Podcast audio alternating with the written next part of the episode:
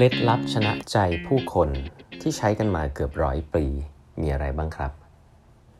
สวัสดีครับ ท่านผู้ฟังทุกท่านยินดีต้อนรับเข้าสู่แบบบรรทัดครึ่งพอดแคสต์สาระดีๆสำหรับคนทำงานที่ไม่ค่อยมีเวลาเช่นคุณนะครับ อยู่กับผมต้องกวีวุฒิเจ้าของเพจ8บรรทัดครึ่งนะฮะ ครั้งนี้เป็น EP ที่ 1053 แล้วนะครับ ที่เรามาพูดคุยกันนะครับวันอาทิตย์แบบนี้นะครับก็มีคำถามส่งเข้ามาหลังใหม่นะฮะว่า จริงๆ เป็นคำถามที่เบสิกมากคือถามว่าคุณต้องให้เลือกหนังสือหนึ่งอันที่จะเอาให้คนที่คุณต้องรู้จักนะครับแบบเพิ่งรู้จักกันเลยแล้วคุณต้องแนะนำหนังสือเล่มนี้เนี่ย คุณต้องจะแนะนำหนังสืออะไรนะครับ ผมก็นึกถึงหนังสือเล่มหนึ่งครับ ซึ่งผมจริงๆแนะนำให้คนรู้จักเยอะที่ไม่เคยอ่านอยากให้เขาได้อ่านนะครับเชื่อว่ามีประโยชน์กับชีวิตไม่ว่าจะเป็นเรื่องการทำงานหรือการใช้ชีวิตนะฮะหนังสือเล่มนี้ชื่อว่า How to Win Friends and Influence People ของ Dale Carnegie นะครับ อันนี้จริงๆ แนะนำไปหลายหลายที่ต่างกรรมต่างวาระเนาะแต่ว่าวันนี้ก็เลยจะถือโอกาสนะครับ มาเล่าให้ฟังนะครับถึงแนวคิดหลักคิดบางส่วนนะครับ ที่ผมก็คิดว่าใช้อยู่จริง ๆ นะ แล้วก็คิดว่ามันเป็นหลักการที่ universal นะครับ แล้วก็อยากจะนำมาแชร์เผื่อไม่มีเวลาอ่านกันนะฮะก็จะเอาเอาหลักการบางอย่าง ที่หนังสือเล่มนี้เขียนไว้ แล้วก็ยังเป็นผมเรียกก็เรียกว่ามันเป็นค่อนข้าง timeless นะครับ คือมันใช้ได้ ในไม่ไม่ได้ไม่ได้ปกผันไปตามการเวลาแน่นอน เพราะมนุษย์เนี่ยก็เป็นแบบนี้นะหนังสือเล่มนี้เนี่ยจริงๆโกก็คือว่าจะทำยังไงให้เราสามารถที่จะเป็นเพื่อน แล้วก็สามารถที่จะมี impact นะฮะ influence คนอื่นได้นะคำว่า influence ก็คือมีอิทธิพลกับคนอื่น ฟังแล้วดูน่ากลัวนิดนึงแต่จริงๆก็คือการที่เราสามารถที่จะinspire rally คนให้คิดเห็น แล้วก็ประพฤติปฏิบัติตัวเพื่อให้เราทำงานร่วมกันได้อะไรแบบนี้ละกันเนาะ กฎใหญ่ใจความของหนังสือเดลคาร์เนกี้เล่มนี้เนี่ยข้อหนึ่งเลยนะครับ คือ don't criticize or complain นะครับอันนี้เนี่ยฟังแล้วมันเหมือน basic นะ แต่ผมบอกจริงว่าคนส่วนใหญ่ทำยากนะ แล้วคนส่วนใหญ่ก็จะตั้งคำถามด้วยว่า อ้าว แล้วไม่ไม่ criticize ก็ฉันหวังดีอะ ฉันเลย criticize เนี่ย แต่คนที่คิดแบบนี้เนี่ยคือผิดเลยนะ ฉันหวังดีเลย criticize เนี่ยคือผิด อันนี้คืออีโก้ตัวเองบังตานิดนึง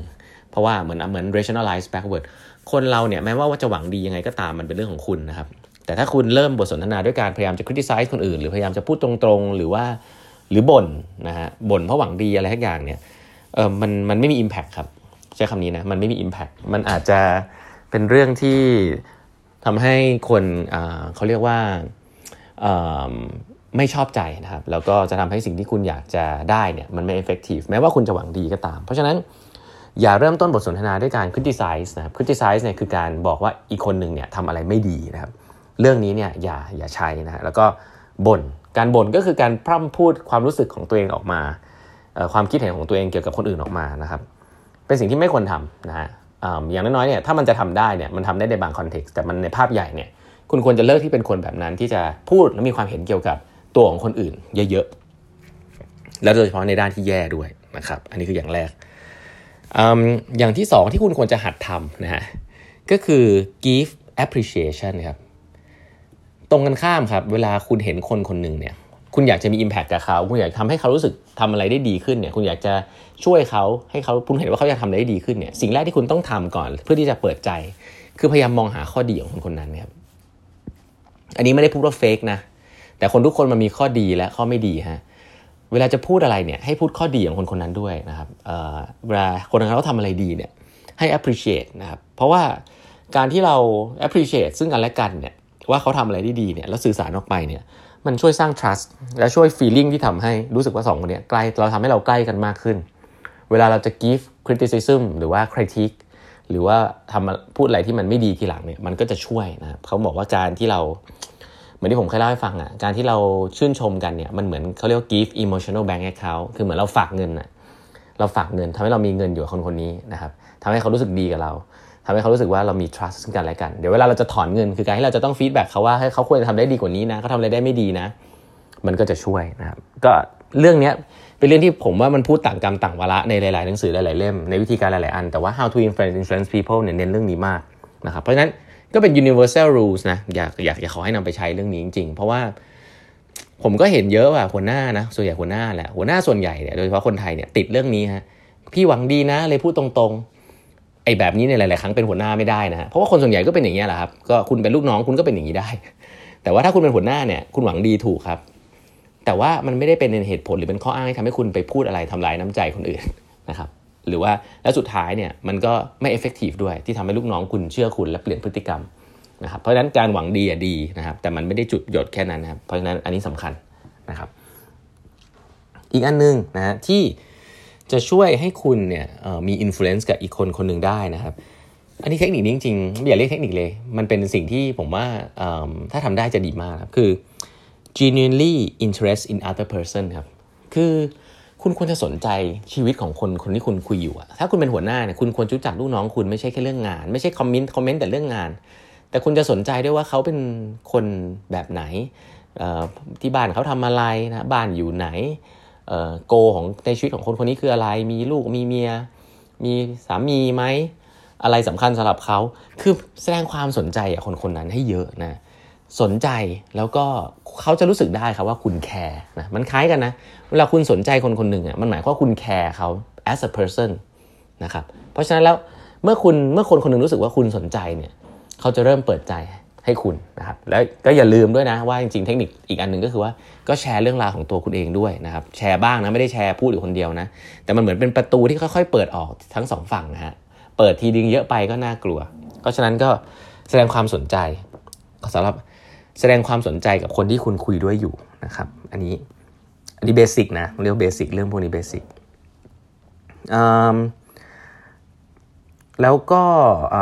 จริงๆมีหลายอันมากเลยนะออย่างเบสิกเรียกชื่อคนคนนั้นบ่อยๆนะฮะเขาบอกว่าเสียงที่เป็นเสียงสวรรค์ที่สุดในทุกภาษาเนี่ย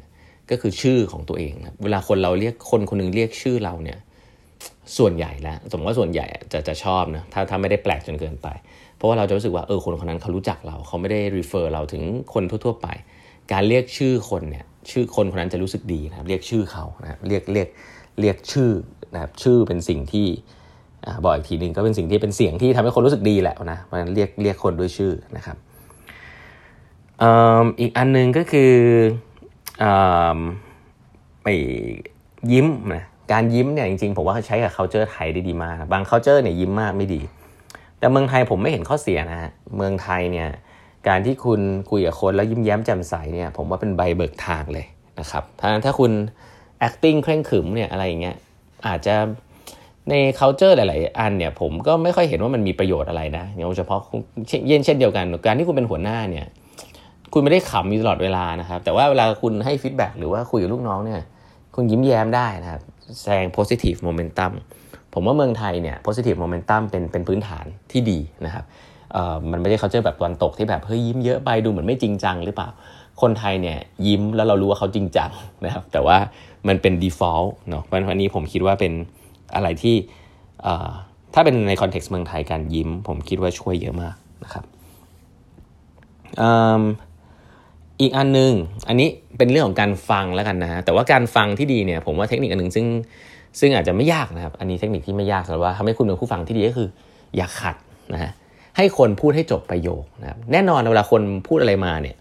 หลายๆครั้งเนี่ยเราจะมีความคิดโผล่ขึ้นมาในสิ่งที่เขาพูดแม้ว่าเขาจะยังพูดไม่จบนะมีคนเยอะมากเลยที่เวลาเจอสิ่งนั้นแล้ว ห้ามตัวเองไม่ได้ ไม่ใช่ว่าพูดออกไปเลย อันนี้ก็คือแบบง่ายมาก ซึ่งคนส่วนใหญ่ก็ก็เป็นนะแต่คนที่แบบเลเวลสูงขึ้นไปหน่อยอาจจะแบบ ไม่พูดแต่ว่าโอ้โหส่งสายตาพยายามจะสื่อว่าฉันไม่เห็นด้วยนะคนคนบางคนชอบพยายามสื่อสิ่งเหล่านั้นนะครับทำตัวเองทำทำเหมือนฉลาดอะชอบทำ reaction อะไรเงี้ยมีเยอะมากนะ ผู้ใหญ่ที่เก่งๆ ที่ผมเห็นพยายามสร้าง reaction ให้รู้สึกว่า ให้ให้คนที่เขาพูดอยู่เขารู้สึกไม่มั่นใจเหมือนเขาพูดอะไรผิดอะซึ่งจริงไม่ควรนะไม่ควรทำควรจะนิ่งๆไว้นะถ้าเก่งจริงต้องนิ่งได้นะเวลาคนพูดนะแล้วก็อันถัดไปก็คือนิ่งๆไว้รอให้คนพูดจบประโยค นะครับคือควรจะสร้างนิสัยที่ให้คนพูดจบประโยค แบบจบแล้วเงียบไปเลยอีกสักสามวิแล้วคุณค่อยพูดอะลองดูว่าคุณทำได้ป่ะ อันนี้เขาเรียกว่า active listening นะครับ คือฟังแบบฟังจริงๆนะฮะซึ่งฟังจริงๆอะไม่รู้หรอกว่าคุณฟังจริงหรือเปล่า แต่อย่างน้อยการที่คุณไม่ขัด การที่คุณปล่อยให้คนพูดจบประโยคเนี่ยเขาจะรู้สึกว่าคุณฟัง อันนี้เป็นเทคนิคที่แบบเหมือนจะง่ายๆนะ แต่จริงๆก็ก็ทำพลาดกันเยอะนะครับ เพราะว่าส่วนใหญ่จะโชว์ body language เยอะว่าแบบ แสดงความเห็นด้วย body language อะไรเงี้ยก็ไม่ดีนะครับก็ลองลองฝึกกันดูได้นะฮะหนังสือเล่มนี้แนะนำนะ How to Win Friends and Influence People นะฮะคลาสสิกมากๆ ลองไปหาซื้ออ่านกันได้นะฮะวันนี้เวลาหมดแล้วนะครับ ฝากกด subscribe แปมทัดครึ่ง podcast ด้วยนะฮะ แล้วพบกันใหม่ในพรุ่งนี้ครับ สวัสดีครับ